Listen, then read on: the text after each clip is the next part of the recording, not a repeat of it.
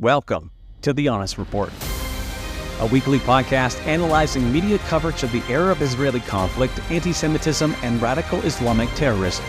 Violence escalating between Israel and the Palestinians, hundreds of rockets fired from Gaza toward Israel people running for cover. We start the show with the breaking news that has been coming in. Israeli police are saying that at least seven people have been injured in a car ramming and stabbing attack in Tel Aviv. Hundreds of rockets fired from Gaza towards Israel. People running for cover on this Tel Aviv beach as air defense systems blew rockets out the sky. Here's your host, Rob Walker. Over the course of about four weeks, beginning in August 2005, Israel underwent a profoundly traumatic experience the disengagement from Gaza. Critics at the time said it was tearing Israel apart. Supporters said it was difficult, but Israel had no choice. Before long, the vacuum left by Israel in Gaza was filled by Hamas, the Islamist terrorist group, which continues to run the coastal enclave with an iron fist. But was Hamas's takeover inevitable, or could it have been avoided? And now, 18 years later, what is the legacy of the disengagement on Israel? And how do its supporters and detractors evaluate the withdrawal from Gaza? To help us unpack the historic decision and its aftermath, we are joined by Amotz Asa-El. He is the Jerusalem Post senior commentator and former executive editor, and he's currently a fellow at the Hartman Institute, as well as a senior editor at the Jerusalem Report. Welcome to the Honest Report podcast. Amotz Asa-El, welcome to the Honest Report podcast. Thank you, Robert. Uh, we're very, uh, very pleased to speak with you. You really are, I think, one of Israel's um, most respected uh, scholars, uh, you know, pundits uh, on uh, on what's going on in the country. Um, you, there's obviously no shortage of things we can discuss in terms of current events facing the the Jewish state at this stage.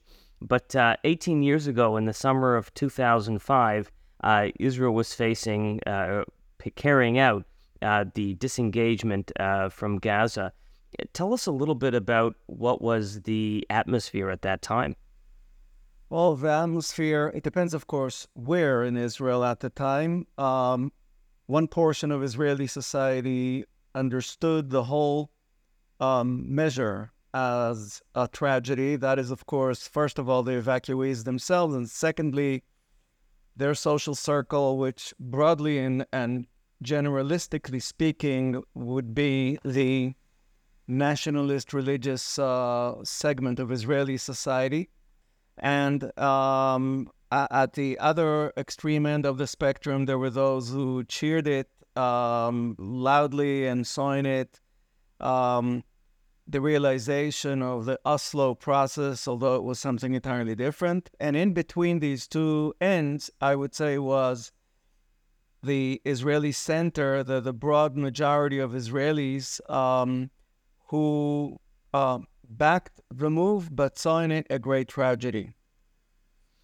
And so there were uh, there were some voices at the time uh, prior and, and during those very difficult scenes, which I'm sure you recall um, at the uh, at the disengagement, who were saying that uh, what was happening had the potential to really rip Israeli, uh, you know, solidarity apart and, and lead potentially to civil war. Um, obviously, I don't have to tell you that there are same voices who are, you know, raising the alarm of what's happening uh, today from their perspective. You're, you're a well-known critic of the uh, uh, the judicial overhaul as well. How did Israel at the time, 18 years ago, heal these kinds of rifts that took place between uh, different segments of Israeli society? Those who thought that Israel should have never been in Gaza in the first place, and other who thought that uh, Israel was making a, a huge strategic and moral error by leaving Gaza.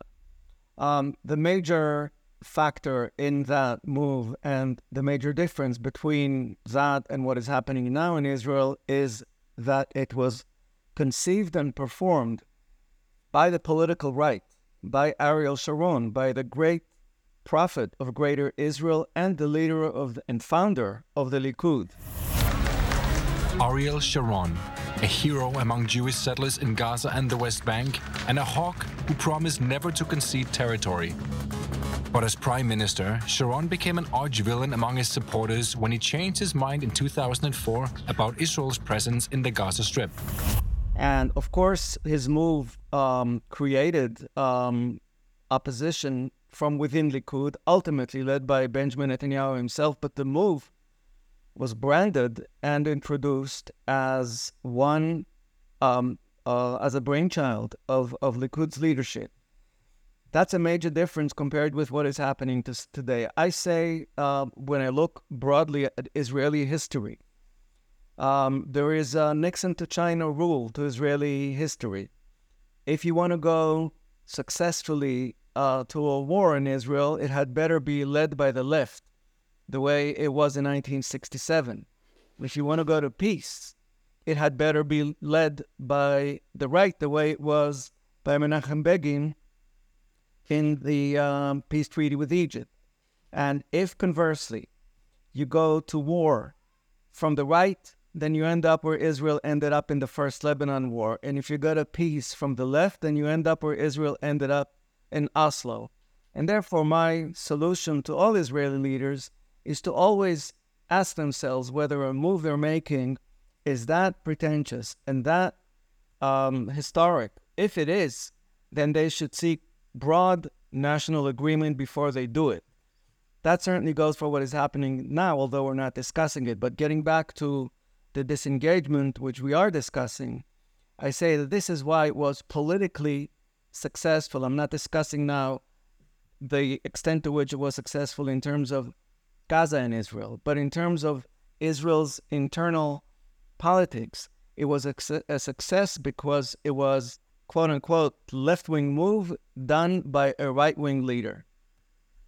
And so at the time, how was this sold to the public? Uh, you know, the, the, the necessity of, um, from the government's move, the necessity of removing Israeli soldiers and civilians from the Gaza Strip? Very simple. Um, it was not sold as panacea and it was not sold as a key to peace. Nobody uh, told the Israeli public this is the beginning of peace. That was the rhetoric with which Israel went to Oslo, and Ariel Sharon had nothing to do with that, and in fact was one of its most outspoken opponents. Um, here, the rationale was totally tactical. What they said was that um, considering that Gaza is the central and most dense and most intensely anti Israeli Palestinian concentration, it made no sense to have within it a very small and very vulnerable cluster of Israeli communities. That was the rationale defensibility and disengagement. In other words, to strive towards a future where um, most Israelis and most Palestinians live apart from each other. That was a grander vision that Ehud Olmert later toyed with the idea of leading it to the West Bank, an idea that quickly proved um, impractical and was never implemented. But the thinking was that the more Israel manages to minimize um, the places where friction, daily friction between Israelis and Palestinians is intense, is intense, the better it will be for, for the safety of Israelis and also for the hygiene of, of Israeli Palestinian relations. Uh, help us understand a little bit what was happening in the Palestinian sphere in Gaza at the time. Uh, Hamas hadn't yet taken over. Who was overseeing really the sort of the the Palestinians, uh, you know, civil rights or civil lives uh, on a daily basis at the time? Uh, it was uh, not a pretty situation. Um, however, what happened later made it even worse because shortly after Israel uh, retreated from Gaza, um, Hamas took over violently and um, physically ousted the Palestinian Authority and uh, led Gaza not only to the anti Israeli um, mindset where it anyhow had been, but also to a Muslim fundamentalist um, kind of uh, format where it now is. So uh, there was nothing happy about that transition. I would add this. Um, we in the Jerusalem Post happened to have met with the late novelist Amos Oz days after uh, Ariel Sharon announced his plan, and we asked Amos Oz, who was a doyen of the Israeli left and, and the Land for Peace school of thought, we asked him what he thought about the idea of Ariel Sharon leading a retreat from Gaza. So first of all, anecdotally speaking, he was very doubtful about Sharon's sincerity, which later proved to have been full. He, he found it hard to believe that Sharon would, would retreat from the settlements that he had built himself. But set that aside, he said this, um, Amos Oz at the time, he said, why retreat unilaterally?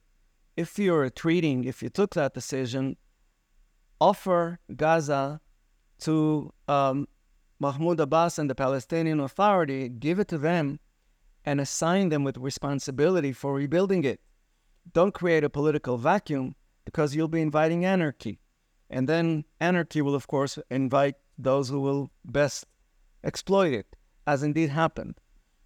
We don't know why Sharon designed it this way.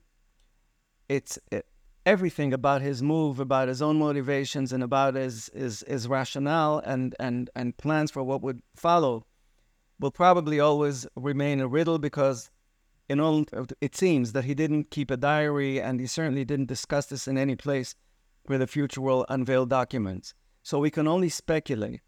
And we can speculate that he did not want, like Netanyahu today, he did not want a strong Palestinian authority, and he thought that if he ceded Gaza to the Palestinian Authority, the Palestinian Authority would consolidate and become stronger. Conversely, if he doesn't do it that way, and maybe even by implication, indirectly, hands it over to Hamas, then he uh, intensifies the rivalry between the two of them. Maybe that's what he wanted. We cannot know.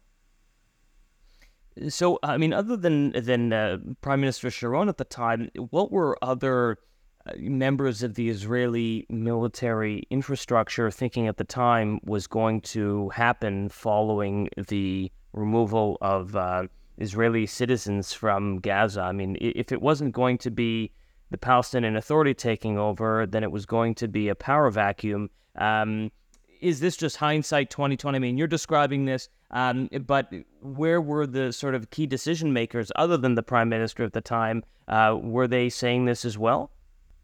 Everybody had a different uh, thinking. I, I remember, for instance, that, that we in the Jerusalem Post met in those days with Shimon Peres, who was, along with Labor, were brought into Sharon's government um, shortly after he announced the plan.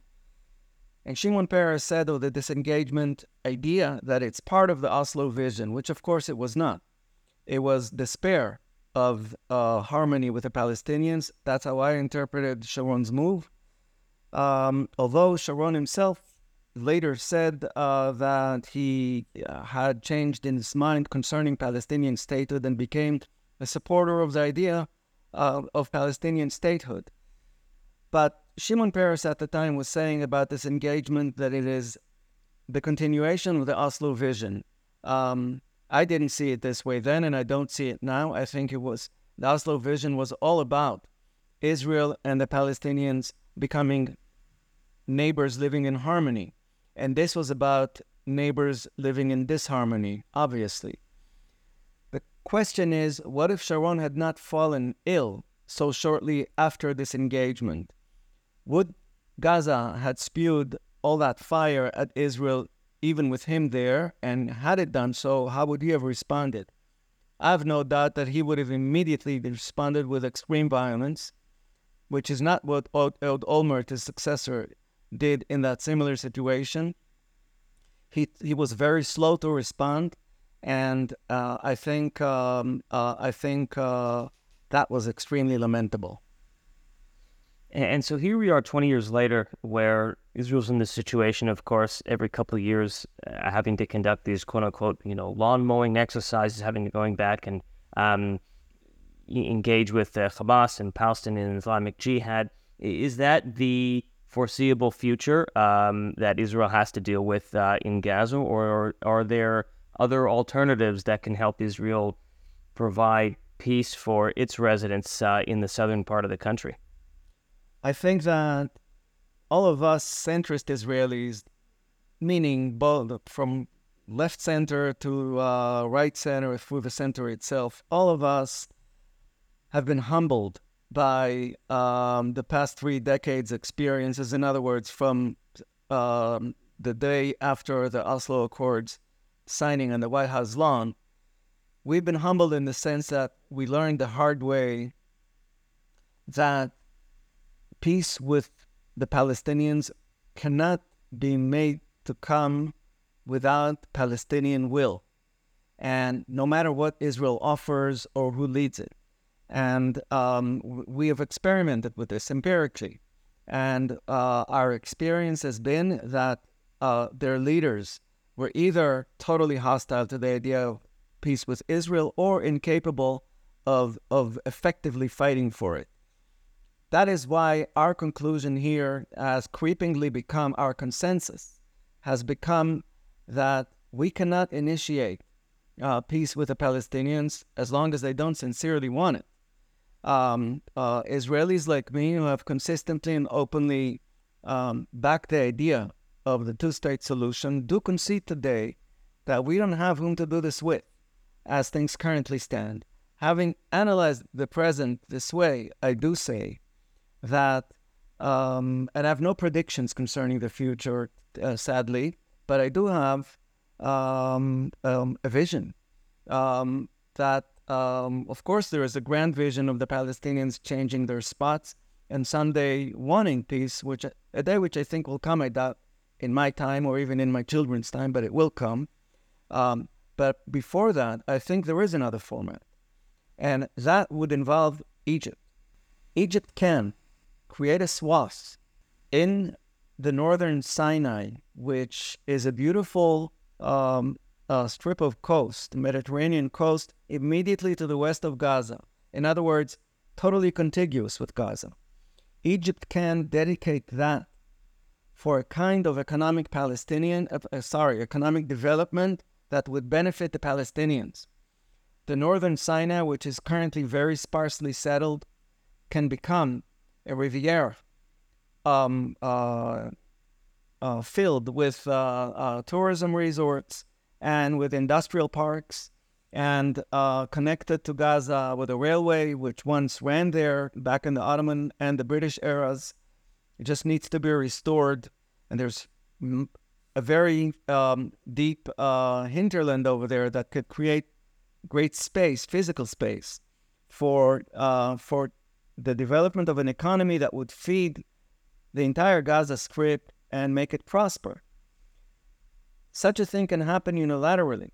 The Egyptians can do it. Uh, the international community would happily foot all the bills, and the Palestinian population would happily go there to earn a livelihood. Uh, when such a thinking was led by Israel, back in Shimon Peres's premiership, following Yitzhak Rabin's assassination, during that brief uh, premiership, he tried to promote what was called the Industrial Parks Plan, which was a plan that he devised and was backed by the World Bank and uh, secured financing from all the great powers of from Japan to Canada through Europe, and needless to say, Uncle Sam uh, and Canada, and uh, and he uh, in that plan had um, uh, a whole um, cluster or, or strip rather of industrial zones from Jenin in the north to the southern Gaza Strip in the south, and uh, the idea was to make the Palestinians this way gainfully employed. Uh, it's very easy for um, uh, a globalized economy that has put to work hundreds of millions of people throughout the third world. This is hardly a million people uh, of working people um, that this would uh, have to put to work. It was easy to do financially and industrially speaking. It didn't happen then because Israel was involved.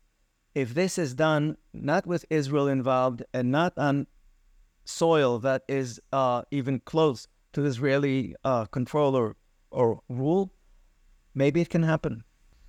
Well, I, I think that that would be uh, an extraordinary thing to see in the future. You know, um, we still see headlines and, and news articles today uh, still describing uh, Israel erroneously, I should add, uh, as if it was uh, continuing to uh, have a presence in Gaza, referring to Israel's occupation of Gaza and so on. And um, And I think that that kind of inaccuracy is. Yeah, that, that always makes me laugh. How can you occupy a place without being there? And then when they tell me Israel is laying Gaza to siege, I, I tell them that cartographically speaking, um, uh, Gaza has it's a rectangle whose one um, uh, segment faces uh, the sea. Two indeed face Israel, but a fourth faces Egypt. So how can Israel lay siege to a country that it does not fully encircle? Well, thank you, uh, Amotz All a fascinating discussion, um, both for your uh, your views on uh, what took place uh, 18 years ago and uh, the vision for what uh, what potentially could take place in future. Thank you so much again. Thank you. My pleasure. And that's today's edition of the Honest Report podcast. If you haven't done so yet, please subscribe to our mailing list, our podcast channel, and follow us on social media for the most up to date news. If you like what you've heard, please consider a donation to support our continued efforts at www.honestreporting.ca/donate. Until next time, thank you so much for listening.